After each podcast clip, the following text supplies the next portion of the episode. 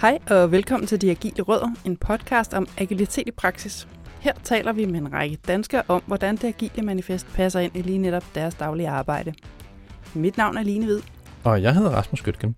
Vi har begge mange års erfaring med de agile arbejdsmetoder. Vi elsker at tale om det, der virker, men også om det, der driller. Og det er det, vi gør her for Åben Mikrofon. Vi har det også med at blive temmelig nørdet, når vi snakker. Så hvis du nu er ny i den agile verden, så har vi givet dig lidt hjælp til vores øh, fagord i ordbogen inde på deagilerødder.dk. Og så må vi hellere komme her. Det må vi.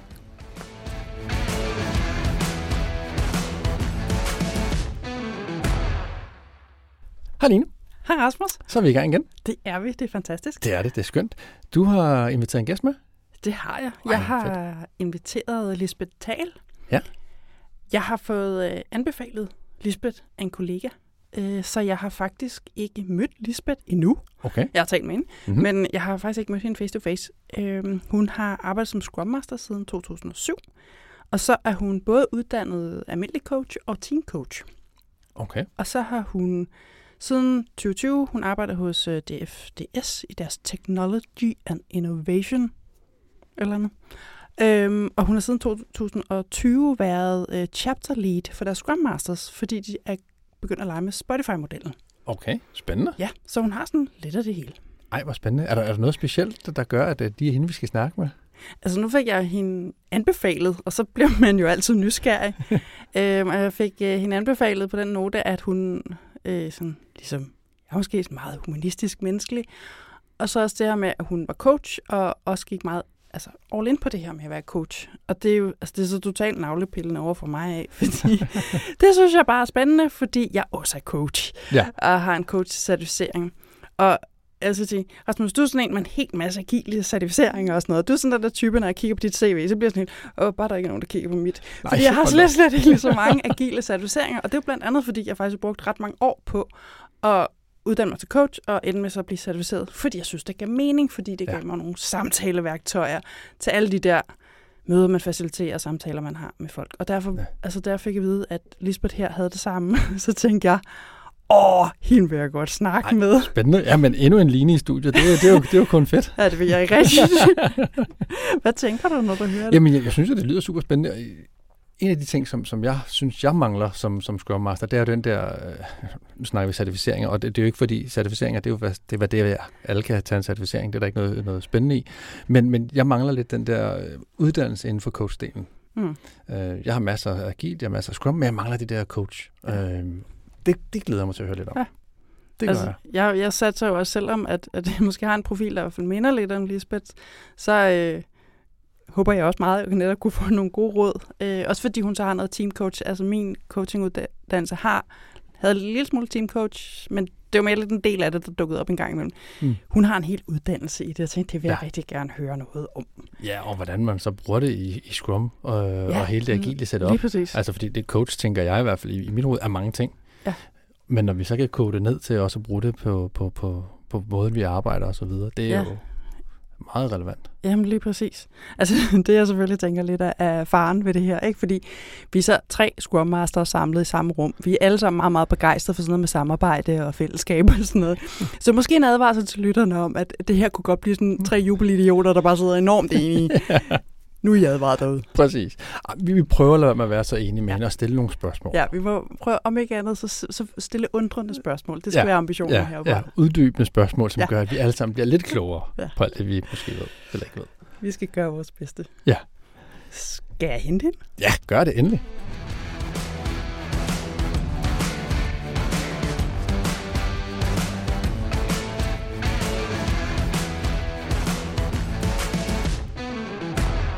Velkommen til, Lisbeth. Tak fordi du kunne komme i dag. Tak skal du have, og tak fordi jeg måtte komme. Selvfølgelig. Det er dejligt.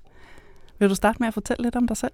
Ja, det vil jeg meget gerne. Ja, så jeg hedder Lisbeth. Jeg øh, har været Scrum Master siden, jeg tror det var 2007.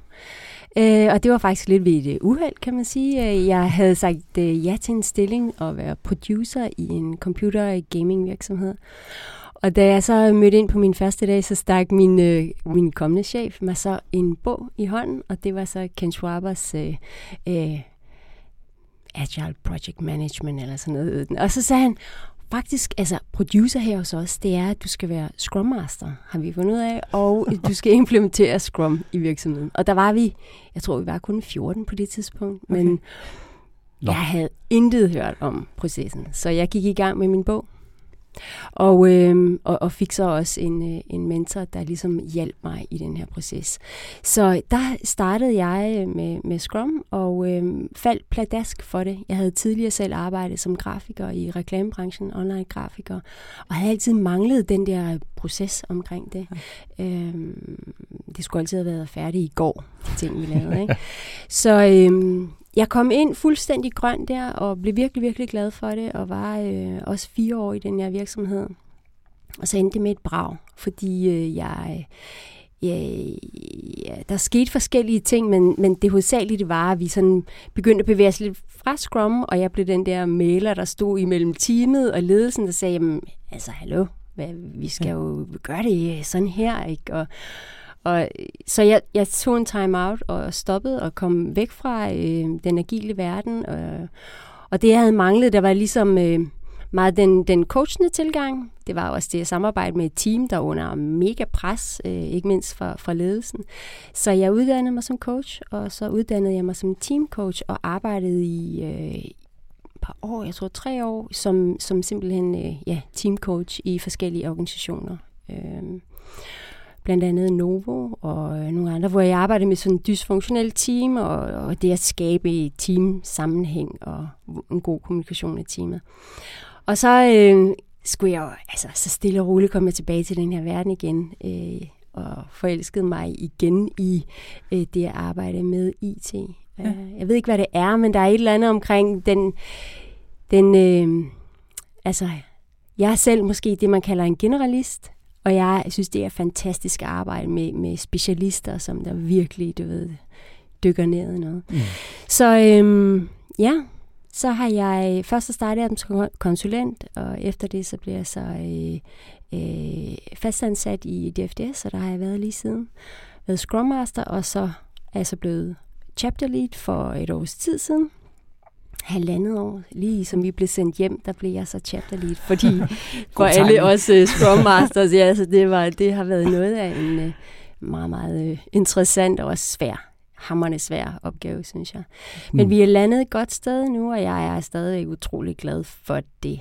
Så jeg vil, men jeg vil ikke slippe mit fag, øh, som at være det er jo min specialistrolle, kan man sige, at være Scrum Master. Ja. Og Hvordan var det at være der i starten af karrieren, og så en ny virksomhed, som egentlig også gerne ville køre Scrum? Altså, hvordan, hvad, hvad var bevæggrunden for dem at begynde at, at gøre det? Jeg tror, at min øh, daværende chef det havde, havde øh, altså, Ja, ja, han har nok læst omkring det. Jeg synes, det lød super interessant og spændende, og ikke mindst det her med, at det var en startup virksomhed, ikke? så mm. det der med at sådan bevæge sig i forhold til markedet, og, og hele tiden rigtig sådan passe sig til, fordi det var et community site, som var bygget op, så vi havde utrolig meget bruger øh, vi, altså vores brugere var faktisk også administratorer i, i på sitet, ikke? så jeg tror, okay. han fik en idé om, at, at det, det her det var nok den rette måde at arbejde på i, i sådan en lille voksende virksomhed, som det var dengang. Kan du huske, hvad noget af det første, I gjorde var? Altså, hvordan implementerer man Scrum fra starten af i sådan, i sådan en virksomhed? Ja, det er et godt spørgsmål. Altså, det første, det var simpelthen at tage øh, event fra event, og så øh, rulle dem ud. Ikke? Og så mm. havde vi vores, øh, vi havde startet simpelthen med at have vores daglige møder, og øh, øh, jeg, jeg kan tydeligt huske det, det var som, folk var jo med. Der var, der var helt klart en, en åbenhed omkring det. Øh, og vi brugte utrolig lang tid på at sidde og refine, og alt foregik på vores post-it notes. Altså, det gjorde det ja. ikke? Stod vi selve, selve sådan, over user storyen stod på forsiden, og så på bagsiden stod, stod øh, accept-kriterier. Så det var før alle de Jira og altså, alle fuldstændig. Ja, ja. Det var helt... Vi havde mit board, og vi stod der og og, og administrerede det der. Men jeg oplevede helt klart en åbenhed øh, omkring det med, med et sejt lille team, og det var også altså der, hvor jeg virkelig tænkte, hold da op, mand, det her, det, det kan samle alt det, jeg interesserer mig for, og det, mm. jeg kan, øh, og synes, jeg er god til. Er det, er det, oh, undskyld. nu falder vi over hinanden med spørgsmål. Ja, ja, det, det er så spændende. øhm, er det så noget, du har oplevet igen? Sidenhen? Ja, det og, og skulle starte, jeg nu tænker med på det med at starte Scrum op fra, fra bunden af en virksomhed.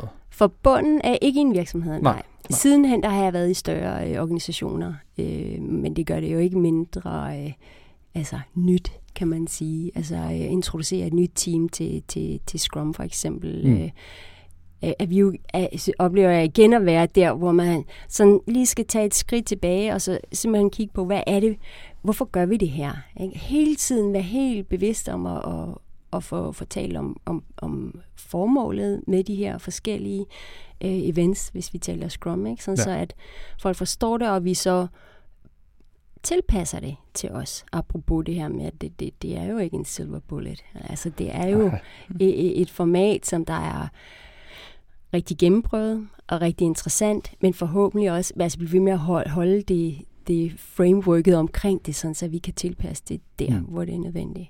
Men den der nye oplevelse, som du spørger ind til, den synes jeg oplever igen og igen.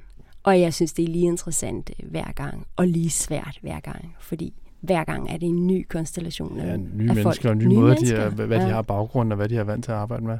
Ja. Hvad er det, der gør det interessant? Jamen for mig der er det, det er nok meget det her med, at øh, jamen, teori møder praksis, og praksis det er jo både det, den teamdynamik og de mennesker, vi har med at gøre, og så er det det givende produkt, altså som, som det er sådan en fin treenighed, der, der skal gå op i en højere enhed. Og det synes jeg er øh, sindssygt spændende. Lisbeth, du snakker om, at, at du er, er chapter lead øh, i, i der, hvor du er nu hos DFDS. Hvad ligger der i det? Er det, er det sådan en mellemlederrolle, eller er det en, en, en agil rolle? Det er en øh, mellemlederrolle. Det er, øh, vi øh, ændrer vores struktur her for halvandet år siden som en, en, en matrix-struktur, kan man sige. Øh, også inspireret altså, ja, alle Spotify's, men mm. vi gør det så selvfølgelig på DFDS-måde. Men øh, i, i den, øh, i den øh, i den forandring, så blev, alle, blev det ligesom et ønske, at alle vores managers skulle have fokus på det og have kendskab til det craft, som dem, de var manager for. Okay. Har. Ja. Så øh, en chapter lead hos øh, DFDS er det, vi kalder en playing coach, det vil sige, jeg er Scrum Master, og jeg er samtidig manager for Scrum Masterne. Hvad laver man så som chapter lead? Altså, hvad ligger der opgaver? I min verden er det et community of practice, hvor vi har en, en, øh, et fælles fundament, hvor vi øh, både en støttegruppe, men det er også en gruppe, hvor vi øh, bliver dygtige sammen, altså hvor vi, hvor vi laver initiativer på tværs af technology and innovation sammen. Så øh, det er der, hvor vi samarbejder på tværs af de forskellige tribes. Og øh, det spiller faktisk rigtig godt. Altså, øh, vi havde det også øh, inden da, og det var sådan en selvopstået en, ikke? Men nu er vi lidt større, så jeg synes faktisk, det er rigtig fint øh, initiativ i forhold til at have ikke kun fokus på, hvad vi skal lave, men også, hvordan gør vi det. Og det er det, der meget er essensen øh, i chapter lead-rollen. Det er en, der ligesom er ansvarlig for, at vi har fokus på, hvordan gør vi det i vores organisation, og sørger for, at vi, vi dygtiggør os der. En slags så. intern erfagruppe, måske i virkeligheden. Ja, lige præcis. Ja. Det kunne man godt kalde det, ja. ja. Du har også fortalt mig, at du lægger meget vægt på at skabe fællesskab på et team. Ja, det gør jeg. Hvorfor er det vigtigt? Jamen altså, i mine øjne, der, der er det jo, jeg har sådan en, en catchy phrase, som jeg som virkelig siger mig meget, ikke? det er sådan, at kvaliteten af vores outcome er fuldstændig lige med kvaliteten af vores kommunikation. Så nu forstået på den måde, at vi kan ikke præstere bedre, end det vi formår at, at, at kommunikere og at gøre tingene klart for hinanden i processen. Har du nogle tips til, hvordan man så kan kommunikere godt? Altså hvad er det, man skal gøre, hvis man vil være sikker på, at der kommer kvalitet i kommunikationen? Jamen det bringer os lidt tilbage til det der med fællesskabet. Ikke? Altså jeg, jeg øh, der, det skal ikke være nogen løgn, at den, den menneskelige del er noget af det, jeg synes, der er allermest interessant og komplekst. Jeg er jo ikke et teknikeren. Jeg synes, processen er, er spændende, og det giver rigtig meget mening, men det, hvor det bliver rigtig komplekst, det synes jeg, når vi får mennesker og produkt sammen. Så den, igen den der træenighed. Mm. Um, men, men fællesskabet kommer jo ind, fordi hvis vi har det, hvis der er den der form for tillid i vores i, i, den, i det team, vi er i, og tillid, det er jo et, et, et meget brugt ord, ikke? men altså når vi taler tillid her i teamsammenhæng, så er det jo tør vi øh, stole på hinanden? Altså, føler vi, at vi har hinandens ryg? Er det sådan, at jeg også i team kan bede om hjælp? Er det også der, hvor jeg kan indrømme min fejl? Øh, altså, det er den tillid, som, som der er grund for et rigtig, rigtig godt team, og dermed et rigtig godt altså, fællesskab. Så mm. øhm, det er jo lettere sagt end gjort. Ja, det skulle jeg nemlig til at sige, fordi det er også noget af det ting, når jeg er ude hos på at arbejde med nye teams, og for den skyld også med, med teams, jeg har været hos længe, det er lige præcis det kommunikation og samarbejde, og nu skal vi sætte os ned og kommunikere. Ja. Men alle har jo holdningen, vi er jo voksne mennesker, vi ved jo godt, hvordan vi skal snakke sammen. Er, er der et eller andet, hvor man kan ligesom sige, det, ah, der er måske noget, I skal blive bedre på? Er der nogle, nogle, nogle tells, som gør, at, at man kan se, at kommunikationen ikke rigtig helt flyder i et team? Det synes jeg. Hvis, man, hvis alle sammen vi helst bare gerne vil høre vores egen stemme, ikke? og mm. afbryder hinanden, og øh, ikke får lyttet øh, til, hvad den anden siger, men hele tiden har sin egen agenda, man kører frem. Og det er jo et klart tegn på, at vi, at vi ikke... Øh, jamen, der er ikke lige den der plads til, at alle kommer til bordet, og at vi vidderligt indgår i en, en teamdynamik. Mm. Øh, så når jeg starter i et nyt team, jamen, så kan jeg rigtig godt lide at starte med at observere. De har jo allerede øh, muligvis arbejdet øh, sammen i en eller anden på en eller anden måde. Ikke? Så mm. kan jeg godt lide at observere. Øh, så kan jeg rigtig godt lide at øh, lægge ud med at tage en en-til-en samtale for at høre fra de enkelte, hvordan trives du i det her team? Hvad synes du teamets styrker er? Hvad synes du teamets udfordringer er? Og når vi øh, har haft det, så, øh, så kan jeg også godt lide, at vi får en forventningsafstemning. Ikke? Vi, mm. vi, vi ligger, kan jo lægge ud i en, i en retro med så sådan mere future-agtig perspektiv. Så hvad, hvad, er det, hvad er det for et produkt, vi har, og hvad er det for en måde, vi kunne godt tænke os at, øh, og, og, og samarbejde på?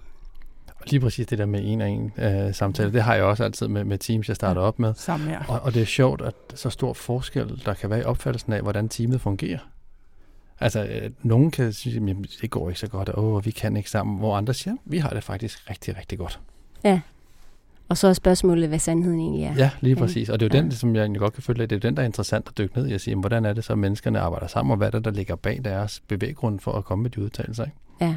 Ja, og, og jeg vil alligevel, jeg vil alligevel sige, at, at når man bliver meget sådan specifik øh, i sin en til en og siger, hvad fungerer godt, så er der sikkert en rigtig mange ting, som der fungerer godt, og nogen, nogen har så adskillige punkter her. Ikke? Men hvis man også spørger ind til, hvad, hvad er det så, der kan blive bedre? Ikke nødvendigvis noget, der er dårligt, vel? Men, men hvad kan blive bedre? Så kan næsten alle godt komme frem med et par stykker. Og meget der danner der sig hurtigt et mønster, synes mm. jeg, som jeg så kan i, i talsætte på et øh, eventuelt retrospektiv eller ikke et eventuelt, men altså når vi så opsamler på de her en til en, for de er jo også, øh, selve en til en er jo er gerne fortrolige, ikke? Mm.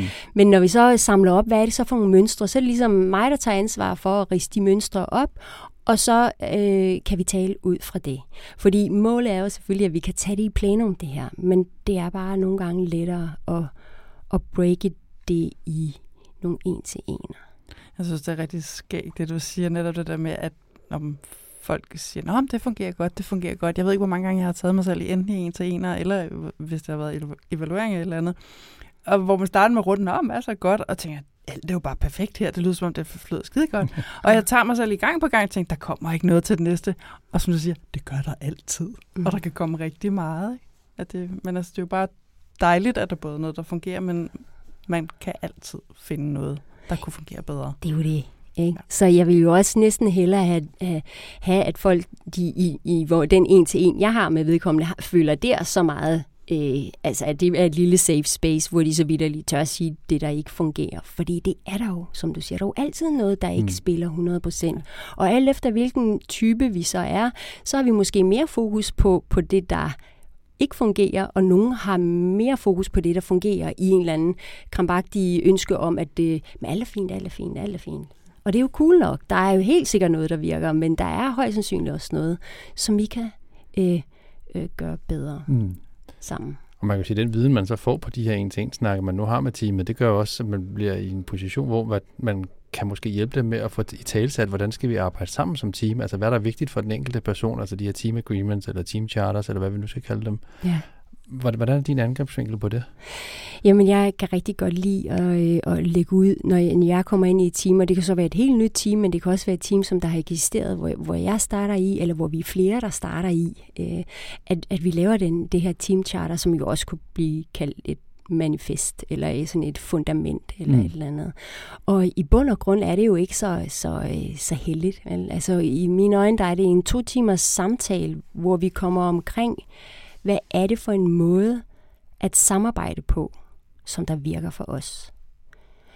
Ikke hvor vi skal hen, ikke noget omkring produktet, men udelukket Altså hvis vi sejler på en lille båd ude i Atlanten, hvad er det så for en måde at være på sammen? Vi, ja. skal, vi skal have i spil, for at vi kan få sejlet den derhen, vi vil. ikke? Så det er jo sådan meget, og det kan blive meget fluffy, og, og, og det kan blive sådan meget, hvorfor skal vi snakke om det? Men i bund og grund, så taler vi jo om, om, om grundlæggende værdier, og øh, hvad er det for nogle værdier, der er vigtige for os? Og få mm. det i talesat, for det er jo ikke så meget ordene, der kommer ud af det. Det er mere den agreement, vi laver omkring. For eksempel, øh, det skal være øh, et... Øh, vi skal have et tillidsfuldt rum, hvor vi, hvor vi committer os øh, både individuelt og sammen, eller du ved, et eller andet. Ikke? Det er jo ikke så meget, det, det bliver altid en, fi, en, en fin sætning, men kan man sige, det er mere processen i den sætning, mm. der batter. Ikke? Ja. Og, og så kan jeg godt lide, at vi får talt værdier, og at vi så får talt, hvordan manifesterer det sig i nogle spilleregler. Vores spilleregler på daglig basis, altså nogle do's og nogle don'ts. Hvad er det, vi, vi committer os til at gøre sammen, og hvad er det, vi ikke gør? Mm. Altså, vi, det kan jo se ud på rigtig mange forskellige måder. Men så, så når vi er færdige med den der to-tre timers session, jamen så har vi et eller andet lille manifest sammen. Og det har vi lavet i, i gode tider, øh, i, i, en, i en eller anden sammenhæng. Det kunne være en teamdag sammenhæng eller sådan noget, ikke? hvor vi så går ud bagefter. Men grunden til, at vi laver det, er det faktisk mere, når, når det begynder at blive, når, altså hverdag, når der kommer pres på, når vi kommer ind i sådan en storming-fase der, at vi så der kan sige, okay, nu spiller det bare overhovedet ikke, men hvad er det, vi er blevet enige om? Ja. Vi er blevet enige om A, B, C. Vi er blevet enige om, hvis vi bliver rygende uenige, jamen så, så lægger vi måske låg på, men vi fortsætter samtalen inden for 24 timer, eller et eller andet, du ved.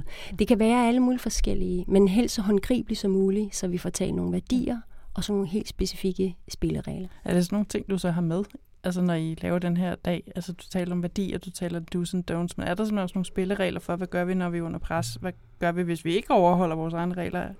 Det, det kunne det jo være. Det, det, det ligger jo meget i facilitering, men ellers er det faktisk en sådan mere en coachende samtale med, med nogle åbne op, hvad er det, der er vigtigt for det her team? Mm. Hvad er det, når vi er rigtig, rigtig gode? Og så få dem til at referere til, hvad de har oplevet i enten tidligere teams, eller også bare i, hvad der har spillet for dem, hvad der er vigtigt for dem, for der er jo den her mange individuelle, altså individualister i et team, og mm. vi skal jo på en eller anden måde findes et fælles fodslag for at føle, at vi har noget sammen, og vi kan det her. Og også når der kommer pres på, hvordan er det så, vi håndterer det her sammen. Har du nogle spørgsmål, der er særlig gode til at åbne sådan nogle teams? Ja, jeg tænker, hvis der sidder nogen derude og bare sådan et, jeg har ikke en coachuddannelse, jeg ved ikke, hvad jeg skal spørge om. Ja. Er der noget, der de, de der, Jeg synes, det, det er meget de der famøse HV.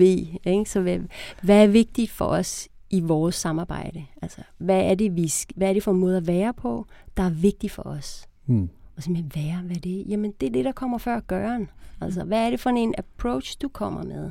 Hvad er det, der er vigtigt her?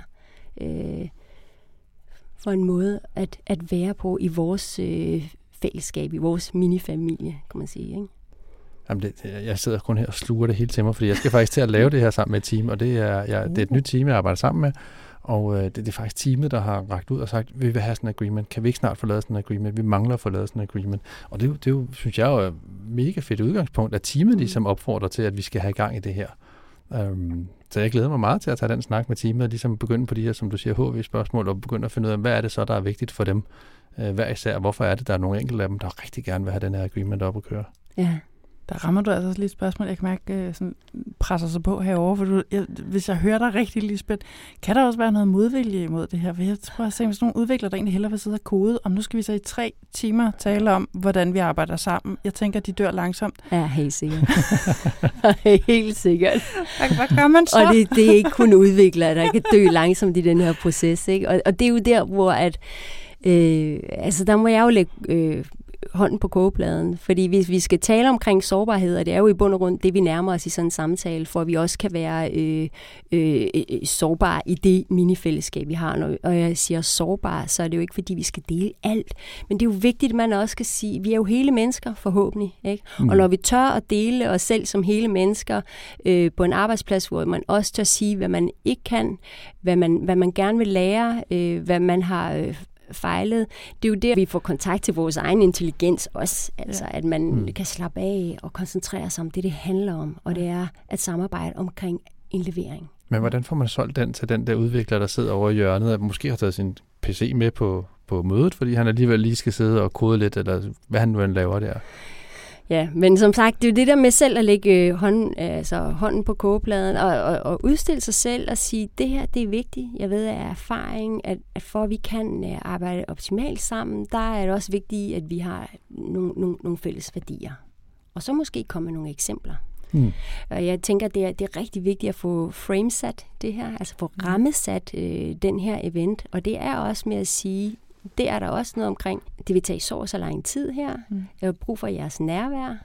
Øh, så det vil sige, væk med telefoner, væk med computere, øh, og, og virkelig hele tiden fortælle, hvorfor er det, vi gør det her. Ikke? Mm. Øh, og, og hvad er det, vi gør? Og så har det brudt op, så det ikke er tre stive timer, men det er jo altså noget med, at jeg rammesætter noget, så sidder de måske hver især øh, med sig selv i stillhed, lige grounder for det foregående møde, de sikkert har været i, eller et eller andet. Og, og skriver ned, hvad der er vigtigt for dem, så kan de sidde to og to, one, two for all-agtigt, øh, og så kan de sidde i en lille gruppe og diskutere. Så det er i bund og grund, de kender jo formatet, det er en form for brainstorm. Nu her det er bare omkring deres samarbejde. Og øh, der kan sagtens være modvilje. Men jeg oplever også, at Hmm. Det er måske ikke så mystisk, vel? Altså, vi kan, der kommer der masser af jokes henover, men jeg oplever alligevel, når vi går ind i processen, så synes jeg, at at det er lige så resultatorienteret og, og, og solutionorienteret, som, som udviklere og i det hele taget folk, der arbejder i IT meget kan være, så er de jo også med her på at finde noget. Ikke? Så der kommer også en stolthed eller en, en iver i at, at få det her. Mm. Så gør vi det lidt sjovt, og så tegner vi det, og så er vi lidt crazy. Altså, det er... Det skal du nævnte noget med eksempler til mm. at du også måske lægger ud med nogle eksempler. Jeg blev bare sådan nysgerrig. Er det skræmme eksempler eller gode eksempler? Nej, altså det er jo et eksempler på tidligere team charters. Øh, okay. Øh, ja. med, med, med, med nogle... Det, det ender jo, når jeg laver det, så kan jeg godt lide, at det, det, det ender med at blive til sådan nogle, nogle sætninger. Altså maks fem sætninger. Vi gør sådan og sådan. Vi, vi, det her og det, det er vigtigt for os. Øh, og så som sagt, de her do's and don'ts, så bliver meget specifikke. Ikke? Så hvis det er det her, vi står for at være sammen, hvordan udspiller det sig så i en hverdag? Så det er sådan lidt agilt manifestagtigt. Vi har nogle værdier, og så har vi nogle principper, vi lever efter. Ja, fuldstændig. Ja. Godt sagt. oh, men men det, det giver bare rigtig god mening, og jeg, jeg sidder her og prøver at krænge min lille hjerne omkring, hvordan kan man så gøre det rent faktisk. Og jeg, jeg kan godt lide det, du siger med, at man skal ligesom også sælge sig selv, eller i hvert fald udlevere nogle af de ting, sådan, så man ligesom åbner op og får den her tillid med, med teamet. Øhm, så det vil jeg da helt sikkert tage med mig hjem mm. og finde eksempler. Ja, præcis. Altså eksempler på, hvordan det helt, øh, helt faktuelt kan se ud, sådan et teamcharter. Mm. Øh, og så sige det her med, at man, det kan godt være, det er nogle flotte ord, men det er mere den, de, den agreement, vi får, når vi diskuterer. Hvad betyder commitment for os i vores ja. sammenhæng? Ikke? Så øh, ja, det, det er meget den. Og så igen, ja, jeg oplever virkelig, at det er en af mine største ressourcer, når jeg arbejder. Altså det, jeg trækker på, det, det er mig selv. Mm. Ikke? Det, det er rigtig meget mig selv, og det at turde gå forrest. Den er store kliché, men det, det er det bare. Altså, jeg tør, skal turde udstille mig selv. Jeg skal turde være den, der, der stiller de to, altså, dumme spørgsmål. Ikke? Mm. Jeg skal, fordi sådan nogle kompetente, intelligente mennesker at gøre, at der er så meget, du ved, der er så meget stolthed, så hvis ikke jeg, øh, det virker i hvert fald for mig, at gå mm. forrest og være den, der tager sige de, de kiksede ting og blive lidt fluffy. Vi skal nok lande det konkrete, men mm. vi bliver nødt til at, at ligesom tale om nogle, mm. nogle vigtige ting her. Noget det er sjovt, det er faktisk noget af det, jeg synes er sværest, er faktisk den der sådan virkelig gå foran. Øh, det er noget, jeg kæmper med og arbejder med. Altså også turde tro på, for jeg ved godt, at det er rigtigt. Jeg ved godt, det er vigtigt, men de synes, det er irriterende. Og måske skal jeg lige tone lidt ned. Jeg har meget nemmere ved at være hende der, den fjollede, som udstiller sin fejl. Det går det meget bedre med. Og det er sjovt, men det er meget inspirerende så at høre. Laver en note til selv, skal gøre ligesom Lisbeth. Og jeg tænker jo øh, lige præcis det der med at turde indrømme sin egen fejl. Allerede der er du jo en, en øh, sådan frontrunner. Altså i, i, i forhold til, at hvis du gør det, og hvis du gør mm. det nok, så skaber du også et space, hvor der er plads til at gøre det. Mm. Ja, det oplever jeg faktisk også. Så nu skal jeg så bare lære også at virkelig insistere på alle de der ting, som vi, vi tre i hvert fald godt ved er vigtige. det er super vigtigt. Og jeg vil fuldstændig, altså helt ærligt indrømme, jeg er der også i teams, hvor jeg tænker, vi vender lige lidt med det der team charter. Ikke? Ja. Observerer lige lidt mere. I DFDS, der arbejder vi med disk-profiler, øh, når folk bliver ansat. Øh, og øh, det, det sidste nye, som jeg synes er super fantastisk, det er, at vi kan også introducere det på, på team, altså så vi kan få en diskprofil på vores teamdynamik. Mm. Og det er som om, at der er et eller andet legal omkring, at når vi nu allerede er blevet introduceret til disk i vores øh, ansættelses, eller i forskellige sammenhænge, også kurser internt og sådan noget, så er det sådan en legal måde at, øh, at arbejde med profiler på. Ikke? Og når, man så, når vi så sætter os ned og laver en øh, diskprofil på vores teamdynamik, så bliver det lige pludselig muligt at forstå hinandens øh, tilgang til kommunikation, til at øh, løse forskellige... Og så kan vi grine lidt af det, men det bliver meget tydeligt, og vi får den der mulighed for at gå i hinandens sko for en stund og forstå, nå, din adfærd, det er fordi sådan og sådan og sådan, okay inden hvilket øh, type redskab man eventuelt har i sin organisation, så er det virkelig interessant at bruge dem på timeniveau, fordi det er jo os, der skal arbejde sammen mm. hver eneste dag. Så hvis vi har en masse profiler, som er utrolig højt i og meget sådan inspirerende, der skal ske en hel masse, jamen så kan det godt være, at vi har brug for nogen, der trækker lidt den anden retning. Fordi diversitet er så sindssygt vigtigt. Det kan også godt være, at det er det, der gør det svært, men det er også der, hvor vi får den hele pakke. Både mm. en, der tænker, ja, vi skal bare derud af, vi skal den vej, og er super god til at starte op og nye idéer. Men vi har også brug for nogen, der trækker lidt den anden retning, og kvalitet sikrer, og øh, lige siger, ah, skal vi lige køre igennem systemet en gang til? Er det nu sådan en brandgod idé? Ikke? Ja. Så diversiteten er vildt vigtig. Og hvis vi forstår hinandens forskelligheder, så bliver øh, outcomeet bestemt bedre, øh, og vi kan måske også være lidt mere sådan large i forhold til, at det ikke altid er super let at være mange forskellige profiler sammen. Hmm. Er, er det din scrum, uh, scrum, er det din scrum master hat eller din coach hat, du har på, når du så sidder og, så snakker med teamsene for at, at sige til personen, der flakker dig ud af, eller ham, der hænger lidt tilbage? Hvad, hvad, hvad, hvad er det for en rolle, man har, når man så skal coache dem? Altså nu, nu synes jeg jo, coaching-stansen er en del af det at være Scrum Master. Mm. Ikke? Så, så jeg vil sige, det er øh, øh, måske en coachende tilgang. Ja. Grunden til at jeg spørger, ja. det er, fordi jeg har jo ikke en, en, en officiel coachuddannelse, øh, men arbejder som Scrum Master. Har længe mm. tænkt på, jamen skulle man gå den vej? Er, er det naturligt for en Scrum Master også at have en officiel coachuddannelse, for ligesom at kunne forstå dynamikken bedre, i stedet for kun at kigge agile processer? Hvis du spørger mig, så er det ja. Jeg sidder så og nikker herover. ja, Line ja. nikker også. Ja. Og det er, jo, det er jo fordi, øh, der hvor jeg selv efter at have været fire år i, i den her gaming-virksomhed, og, og fundet ud af, at her var der nok et, et job, altså som virkelig var interessant. Altså det var virkelig, virkelig noget, jeg tænkte, hold da helt op. Samtidig endte det jo et sted, hvor jeg tænkte, hold da op, hvor var det ud over, hvad jeg formår. Hmm. Altså et team under pres stikker jo i alle retninger øh, med en ledelse, som der ikke sådan fortsat var så interesseret i, at vi skulle køre kun Scrum. Vi skulle også have nogle after-hour projects, fordi vi skulle have mere igennem den her tunnel. Ikke? Så øh, alt strittet, og, og hvad gjorde jeg? Jeg, jeg, jeg har, var god til måske at have de her en til en, men jeg kunne ikke, altså, jeg kunne ikke arbejde med et team. Så efter at have øh, trukket stikket og øh, gået hjem og grædt i 14 dage, så tænkte jeg, det her, det skal jeg kunne.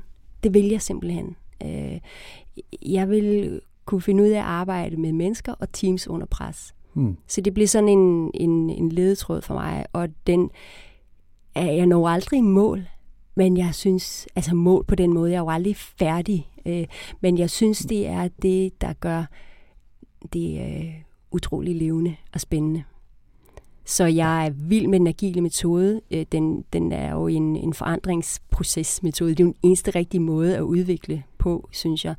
Øhm, og i det er en af de her faktorer, det er så bare det dejlige, komplekse menneske, som når vi bliver flere af samme slags, så, så bliver det endnu mere interessant. Ikke? Mm. Så altså. jo, en coachuddannelse øh, er, gør jo, at man får en kendskab til det at arbejde med mennesker, både på et personligt og på et, et en gruppe mm. øh, niveau. Og det gør det også, øh, altså du bliver også, igennem en coachuddannelse, bliver du også tvunget til at arbejde med dig selv.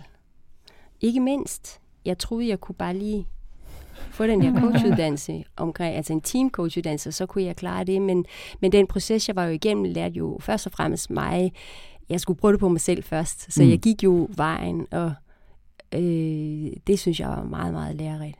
Og det arbejder jeg stadigvæk med også. For nu mere rolig jeg kan være, nu mere giver jeg en eller anden form for ro øh, til mit team, og fuldstændig modsatte. Hvis jeg mm. stresser rundt og går ind og tror, jeg lige kan køre et møde med, med eller en facilitering eller noget, så smitter den energi jo af. Mm. Så der er så meget mere. Ikke? Og jeg synes, at øh, man får en, et godt indblik i det ved at tage en, en, en, en god coachuddannelse. For der er også nogle weekend, og det er jo ikke en coachuddannelse. det er en helt anden snak. Jamen, det, det er noteret. Det, den ryger på listen over ting, der skal dykkes ned i. Lisbeth, har du et eksempel på en udfordring, du stået med i et team, som du så har løst eller forsøgt at løse? Jeg synes jo, øh, en af de sådan mest præsente udfordringer, som jeg står med lige nu, det er øh, et team, hvor vi er gået for at være et øh, deler, altså component team. Det vil sige, for hos os menes det et øh, backender team og frontender team, og så lave cross-functional team ud af det. Og det er virkelig, virkelig øh, en, en svær en, faktisk, for helt, helt mentalt, øh, hvordan vi får gjort det. Altså ja, så kunne vi, har vi prøvet at arbejde med nogle, med nogle user stories, hvor vi hele tiden har fokus på, hvad er det, vi prøver på at opnå i de her user stories, så virkelig få dem slicet i nogle små bidder. Men det ligger så dybt i den måde, øh, og det er så komplekst, så vores backenders har ligesom deres... Øh, domæne og fordeling af, af, af de her måder at arbejde på, så øh, at, at nå, nå derhen battler vi virkelig, virkelig meget med, og jeg har, vi har ikke fundet løsningen øh, endnu, andet end vi prøver og prøver og eksperimenterer og eksperimenterer. For det, det er faktisk en øh, sådan en helt shift i, hvor, i mindsetet for sådan en team, ja. Mm. Og, og det er sjovt, du lige bringer det ind, fordi det lyder næsten som, at vi arbejder på samme projekt. Det gør vi ikke. Men, men jeg står over for det samme. Vi har nemlig også et, et, det her nye team. Det består af frontend-udviklere og backend-udviklere. Og det er ligesom sat sammen til et team, men de, de har ikke de samme opgaver at arbejde på. Øh, så vi står også nu over for den opgave at skulle til at slice det hele, sådan, så vi kan prøve at se, kan vi lave nogle, nogle user stories, nogle features, som ligesom passer ned i nogle, nogle bedre kasser, sådan så at, at de her uh, frontend og backend kan arbejde bedre sammen. Og det er en sindssygt svær opgave. Ja. Så jeg håber lidt på, at du havde løsningen. Ja, men jeg har ikke helt fundet den endnu, altså desværre. men, men, men mere fordi en af de ting, som, som vi kommer til at arbejde med, det er nemlig præcis uh, refinement af stories. Mm. I, I dag er det opdelt. Backend, de laver 100% kun deres stories. De fokuserer kun på, hvad de laver. Øhm, og der, der skal vi se, om vi kan, som sagt, have, have lidt mere frontend med indover. Ja. ja, og teorien, den lyder jo bare så let. Men, men det der med vidderligt at få det til at ske. Jeg synes også, det er den, jeg har kæmpet mest med det er det der cross-functional. Mm. Altså fordi med mindre at man har et team, der kun består af fullstack udviklere, så er det lidt op ad bakke. Det synes jeg virkelig, det er. Altså også fordi især, og jeg vil ikke engang sige især backend-arbejdet, fordi frontend-arbejdet kan også være enormt komplekst. Det er jo, altså, som du siger, det er specialister. Mm. Det er virkelig komplekst, det her. Sætter man sig bare lige ind i et andet område? Ej, det gør man da ved Gud ikke. Altså, det er svært. Mm. Det er sindssygt svært. Og netop, altså, som du siger, lige teorien bag er, er rigtig god. Mm. Øhm, og det, jeg tror, det er et af de eksempler på, på det praktiske agilt, øh, der er rigtig svært at løse.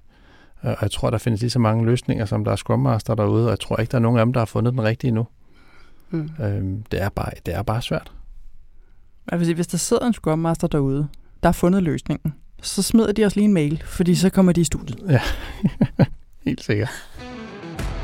Lisbeth, vi arbejder jo alle sammen ud fra det agile manifest på en eller anden måde, uanset om vi arbejder efter Scrum eller Kanban, eller, eller hvad vi nu bruger af, af modeller og rammeværker.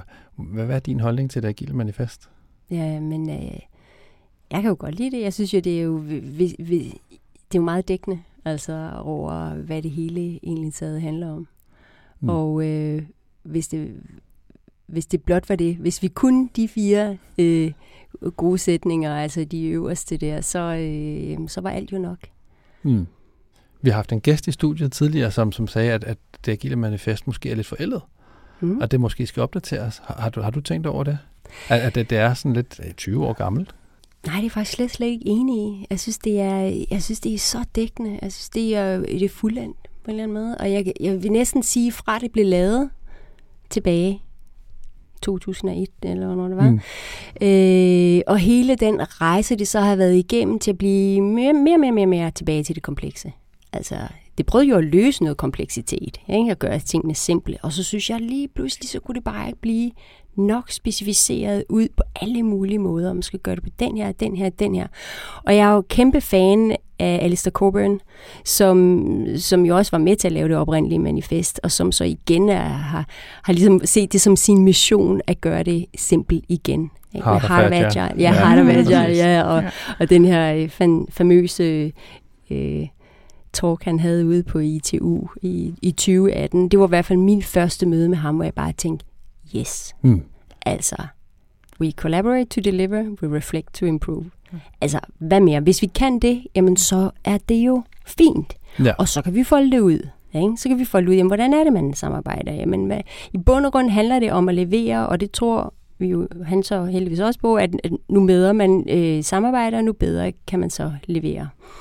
Og øh, jeg kan godt lide, når ting det bliver bliver simplificeret, og jeg kun give thumbs up til hans mission der, og fuldstændig melde mig ind i den. Jeg synes, lad os holde det simpelt, fordi det, vi har med at gøre, det er komplekst nok. Mm. Når du siger, at det er blevet mere og mere komplekst, mener du så i forhold til metoder, der ja. ligesom vokser ud? Ja, af, ja. lige, lige præcis. Ja. Det er blevet en, hold da op, så er der så altså Scrum-frameworket formår jo også prøve selv at holde det simpelt, ikke? men så er der lige pludselig det, og så kommer der alle de her måder, vi skal gøre det på. Vi skal gøre det, og vi skal estimere på den og den måde, og vi skal øh, øh, have burn up og burn down, og vi skal, det skal være på den...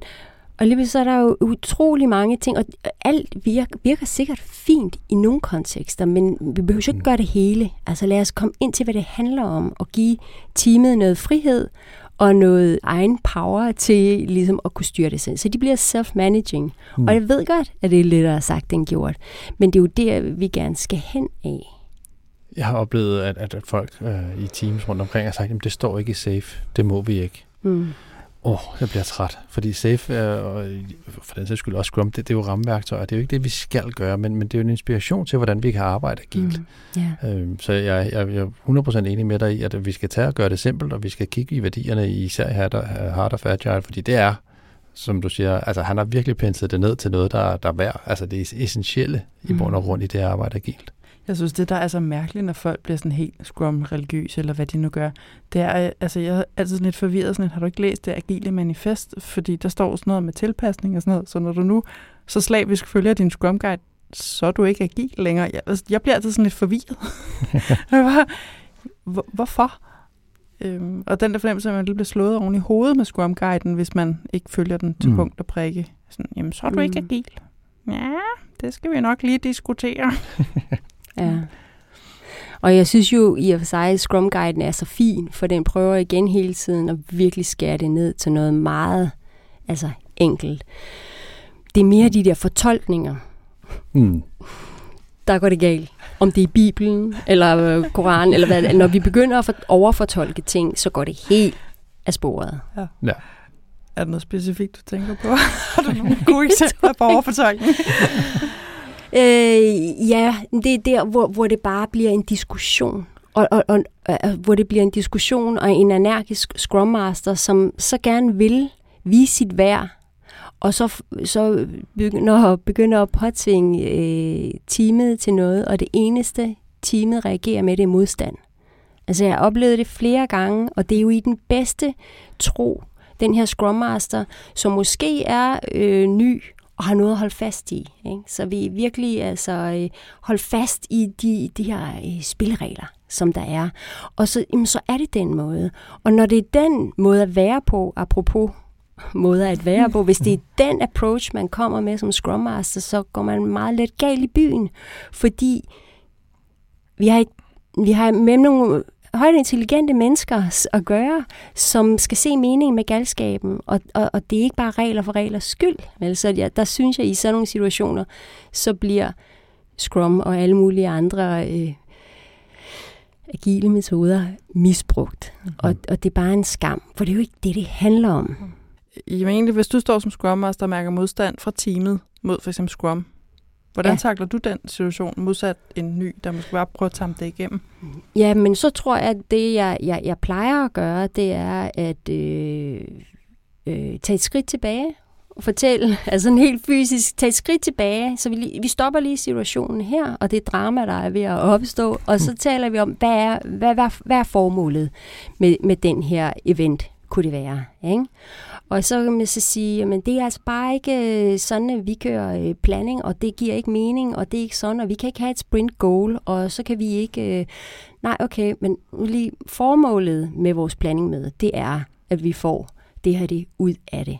Så, så det, er bare, det er bare det, vi gerne skal, skal have på plads. Ikke? Så med det sagt, hvordan tænker I så, at et godt planningmøde mm. vil være? Og jeg har stået i, i situationer, altså, hvor vi sådan helt specifikt der, hvor vi har givet slip på, at det skal hedde sprint goal, men det er bare et fokus for vores sprint. Mm. mm. Fordi det der med at kalde det et sprint goal, der følte det her team, at de blev uh, nailet, eller hvad kan jeg sige, uh, teamet de følte, at de blev på en eller anden måde sådan presset, de skulle, de skulle, de skulle bare i mål med det her. Ikke? For det bliver et mål, og så skal vi i mål med vores mål, men hvad så hvis vi ikke når i mål? Og der, mm. der var noget omkring det der, der var enormt sådan klaustrofobisk øh, for dem. Og så, så skal vi bare slippe på sprint goal, og så tog vi sprint focus. Det, det er vigtigt, at vi har et fokus. Mm. Mm. Og det lettede lidt øh, stemning, og så er der, kan der være alle mulige meninger om, at det er slet ikke det samme, og så er jeg helt forkert i byen. Men for os, der gjorde det bare, at vi slappede lidt af, og så fik vi fokus på det, det handlede om, og det var, at vi havde et formål med det her sprint, og vi havde en retning i det her sprint, sådan så vi forhåbentlig kan vise det i vores mm. review, når vi når dertil. Ikke? Jeg er helt vild med dit skridt tilbage, og som du siger, hvad er formålet? Altså, fordi, ja, det er jo det, det handler om. Det, det handler jo ikke om nødvendigvis at gøre det, der står i Scrum-guiden. Det handler om at opnå det, vi gerne vil opnå ved at arbejde agilt. Mm. Så det er helt mm. vildt med. Jeg kan godt lide det, du skridt tilbage. Ja, og, og præcis det der med at spørge teamet, fordi jeg har helt sikkert fejlet som Scrum Master på, på et team, jeg havde, hvor jeg gik ind og begyndte at diktere. Nu skal vi have, som du siger, planning på den her måde, og vi skal uh, have vores stance på den her måde. Det skabte forvirring, det skabte kaos. Der var ikke nogen, der kunne finde hoved og hale i, hvordan det, det hele ligesom hang sammen. Øh, ekstremt mange frustrationer. Og, og der tog jeg helt sikkert en læring med til mig og sagde, okay, prøv, hvis jeg er i tvivl, så spørg de kloge mennesker, der sidder på den anden side, hvordan ønsker I, så længe, som du siger, så længe fokus er på, at vi, vi skal plan. Vi skal komme ud efter den her sprintplanning med en plan for de næste 14 dage, vi kan arbejde efter. Hvordan skal vi gøre det, for det giver mening for jer? Hvordan skal vi bruge det her daily stand, sådan så at, at I ved, hvordan I skal arbejde videre hen imod den her plan, som I nu har lagt? Mm. Ja. Og, jeg, og den der alfa og omega med at møde teamet, hvor de er. Mm. Og det kan jo sagtens være, at det bare ser sådan lige ud for nu. Og så på et tidspunkt, jamen, så kan vi måske, øh, du ved, du ved, lige tage et level op i forhold til at blive mere konkrete omkring, om det er sprint goal, eller, eller hvad det end har været. Ja. Men, men, men møde teamet lige der. Og der er vi måske næsten også tilbage til det der med at fejle for åben skærm, ikke? Fordi altså, jeg har da også prøvet at lave det der, Nå, men nu synes jeg, vi skal gøre sådan her, komme med en forslag til noget, og nu begynder vi at gøre det i praksis. Og så meget, meget hurtigt opdage, det her fungerer overhovedet ikke i praksis. Det fungerede fint, den er Lines hoved, det er noget værre råd i virkeligheden. Så skal man altså også være klar til bare med det samme at sige, vi hvad, rødder, jeg giver ja. mig, det en, har I noget forslag til, hvad vi skal gøre i stedet for, fordi min plan duede ikke? Nej. Ja. Jamen, præcis. Ja. Ej, det, det er kæmpe stærkt, synes jeg. Altså, en undskyldning, den, øh, den kommer, den man, man Nej, den kommer man aldrig helt forkert i byen med. Øh, og det gør vi jo. Vi fejler jo heldigvis alle sammen hele tiden. Ja. Men det er fordi, nu taler vi jo det agile manifest. Ja. Og når vi kan slippe afsted med det, så vil vi rigtig gerne spørge vores gæster, hvilken en af de der fire grundsætter, de er mest vilde med. Men jeg har sådan lidt lyst til at spørge Rasmus, hvis han nu skal gætte på, hvad Lisbeth vil svare. Mit umiddelbare gæt, øhm, og det kan jo være, at jeg kan skyde helt forkert, Lisbeth, det må du heldigvis Du må rette godt mig på. korrigere ham. Ja, men, men jeg, jeg tror, du går meget ind i, uh, i det, det enkelte individ, uh, og, og, og mere som individuals and interactions over process and tools. Er fuldstændig forkert. Ja, det tænker jeg nok. Nej, det er overhovedet ikke. Nej, det er, det, det er helt korrekt. Det er helt korrekt. Ja. Og jeg ved godt, hvorfor Line spørger mig, fordi det er altid det, jeg tror, at Ja. ja. vores gæster snakker om. Men denne gang der er det rigtigt. Hvor, hvorfor, hvorfor, hvorfor lige den? Hvorfor er det den vigtige? Jo bedre vores kommunikation er i teamet, jo bedre produkt formår vi at skabe sammen. Og det er bare en enorm interessant øh, altså sådan afhængighed, synes jeg. Mm. Øh, og, og, det, og det er det spil imellem de to, jeg synes, der er spændende. Det er ikke at sige, at vor, vores øh, customers ikke er, er og vores øh, working software, det, det selvfølgelig, men det er, for mig er det det spændingsfelt mellem øh, altså det her med, at øh, mennesker og vores interaktioner over for, for processes and tools, og de er skamvigtige. Men, men altså, hvis vi formår os at arbejde så godt sammen, hvis vi har et godt sammenhold øh, og fællesskab på vores team, så tror jeg også, at det gør, at det bliver sjovt, og det bliver interessant, og vi har lyst til at investere tid og energi og fantasi i vores øh, outcome, Mm. vores produkt. Jamen, jeg er meget enig, og, og, og det er jo en af de ting, jeg tager med mig også som, som Scrum Master, når jeg kommer ud der og siger, at jeg er her for at skabe rammer. Altså, jeg er her for at sørge for, at I, øh, kære team, kan levere værdien, som vi nu engang arbejder efter. Øh, som Scrum Master leverer jeg ikke andet end det. Øh, det kan også være stort nok i sig selv, men, men det er jo rammerne, som, som der ligesom jeg også, øh, Mm. jeg synes, der i hvert fald er de vigtige. Mm.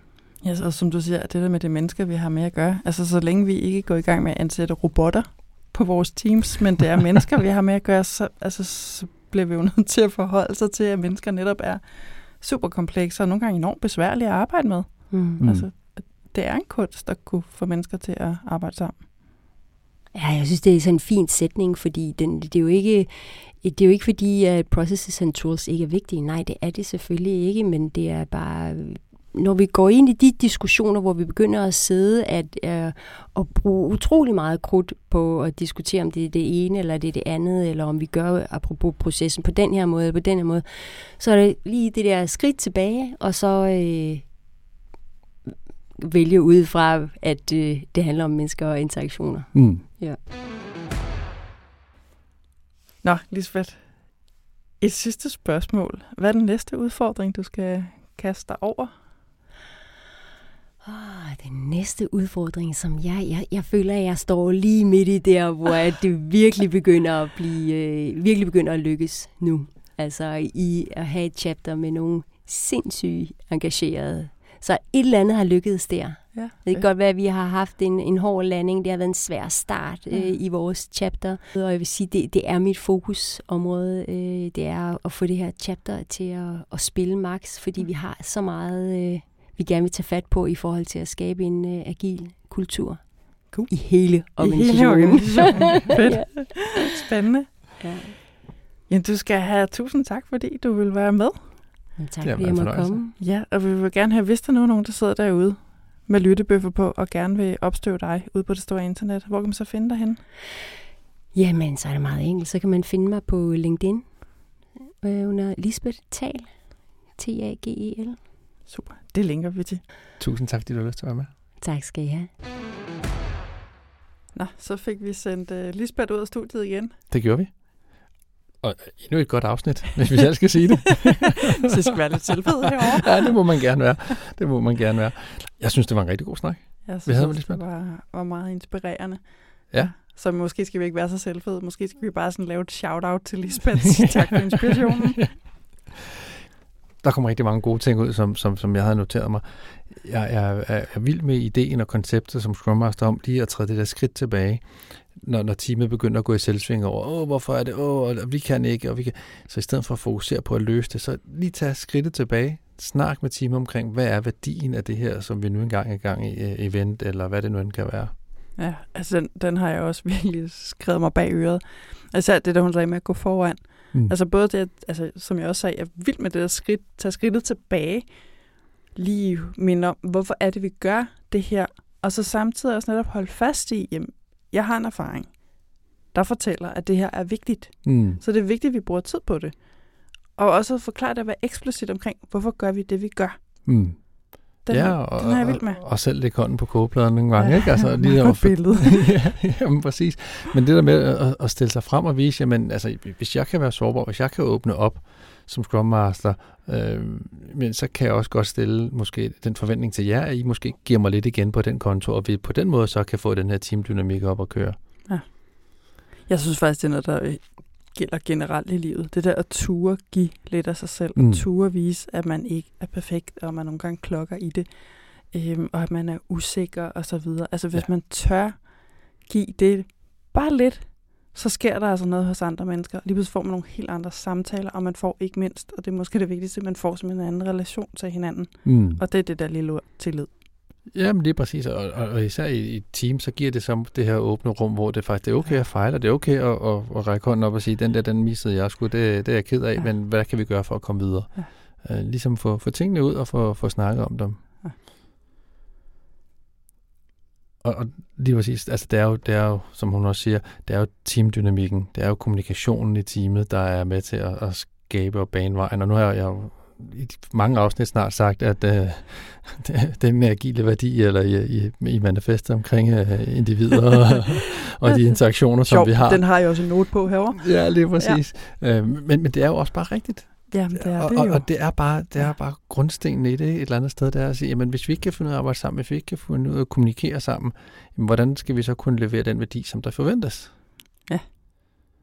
Og jeg sige- altså, nu kan jeg ikke huske hendes præcise formulering, men det der med, at kvaliteten af kommunikationen er lige med kvaliteten af det produkt, vi får ud af det. Mm. Det er jeg helt fjollet med. Vi bliver nødt til at finde ud af, hvad hun præcis sagde, og så bliver vi nødt til at få lavet kaffekopper. Fordi det er så rigtigt. Og jeg kunne ikke lade være med at tænke, nu bliver jeg så sådan lidt, øh, går jeg over min egen navle her, og bliver min egen faglighed. Altså, jeg er kendt med retorik. Jeg har arbejdet professionelt med kommunikation i 10 år, inden jeg gik uh, Scrum Master vejen.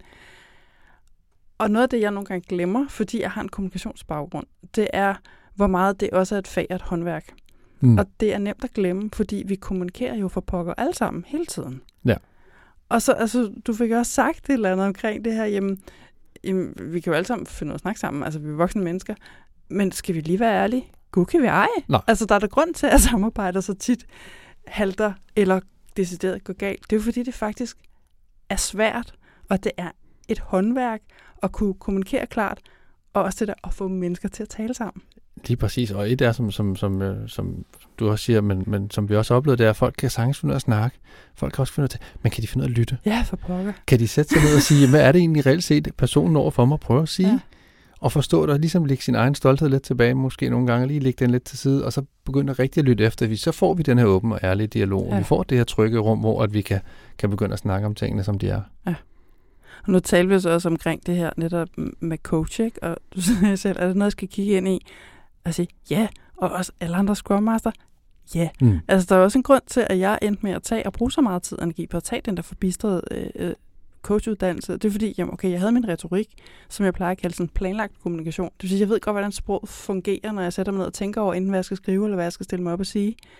Jeg har en projektlederuddannelse, jeg har min Scrum Master certificering, der har jeg sådan nogle procesværktøjer. Så er der sådan et stort hul imellem de to, og det mm. hedder samtaler. Ja. og jeg var sådan lidt, jeg har simpelthen brug for nogle samtaleværktøjer, og enten det er et team, jeg har i rummet, eller det er en til en, men en eller anden, man skal til at gøre noget. Ja. Jeg har simpelthen brug for nogle værktøjer, og det fik jeg fra coachinguddannelsen. Og der findes jo altså erhvervscoaching derude, og det er det, man skal ud og have fat i. Og, og jeg, jeg har også noteret mig det, og jeg tror egentlig, det har egentlig også stået på min liste længe omkring, at ting, jeg egentlig gerne vil dykke ned i, fordi certificering er en ting, men, men at dykke ned i noget, hvor du reelt set får noget værdi ud af den certificering, eller ud af det kursus, eller ud af det, hvad- som du nu lærer, der tror jeg, coaching, det er, det er noget af det, der i hvert fald giver mest værdi. Det giver sindssygt, altså det har i hvert fald givet mig vanvittigt meget. Mm. Altså virkelig meget. Og også apropos, man så faktisk, altså spoiler lidt, man kan altså også godt bruge det i sit almindelige liv. Altså, jeg er helt officielt sådan lidt introvert nørd. Jeg er ikke så god til det med small talk. Det er jeg så blevet bedre til, efter jeg har fået en coachinguddannelse, for nu er jeg blevet god til at stille spørgsmål. Jeg, jeg er også helt vild med, for at lige vende tilbage til det agile, jeg er vild med, at hun, hun snakker ind til, at vi skal måske tilbage til, til rødderne. Ja, for pokker. agile rødder. Ja. Øh, men, men tilbage til essensen i det, ikke Product også? placement. Ja, lige præcis, lige præcis. Det står på bagsiden af koppen. Som, Ja. nej, men, men, men det, det, lige præcis som, som Alice der også er inde på, øh, eller det han gerne vil med sin bevægelse, her, der, eller Heart of Agile, det er netop at sige, jamen det er, det er, det er grundstenene, vi skal fokusere på. Det er det simple, vi skal have gang i. Ja, Det er jo ikke, fordi det er simpelt, men, men, men det er det, det grundlæggende. Det er Ja. vildt med. Jamen det samme her. Altså, jeg giver en fuldstændig ret for min skyld, så kunne vi altså godt, ja, og undskyld, alle jer, der måske er lidt religiøse ud, for min skyld kunne vi godt skrotte alle de der metoder. Hvis vi bare har forstået også de fire grundsætninger, så er vi ret langt. Jamen helt sikkert. Og selvfølgelig er der værdi til alle jer, der nu sidder og krummer til og, og, og korser. Selvfølgelig, Råber. Præcis, råber Råber nej, hvad laver du? Vi skal da have Scrum. nej, men, selvfølgelig er der værdi, fordi det er, jo, det, er jo, det er jo metoder, der er prøvet, og det er, det, der er, det, vi ved, det virker. Det virker bare ikke alle steder. Nej. Så, så lad os nu fokusere på at kommunikere og samarbejde, og så blive bedre til det, vi nu engang laver. Hørt.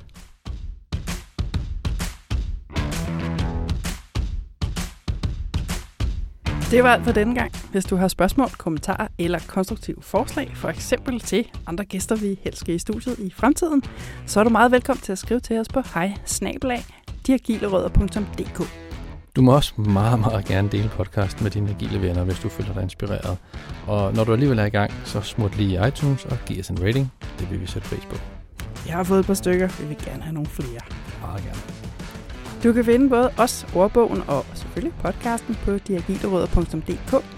Og vi linker selvfølgelig til alt relevant fra dagens episode og også vores gæst i vores show notes.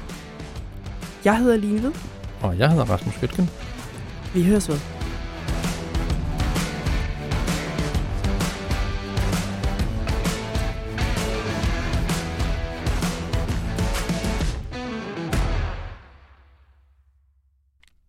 Hej Line.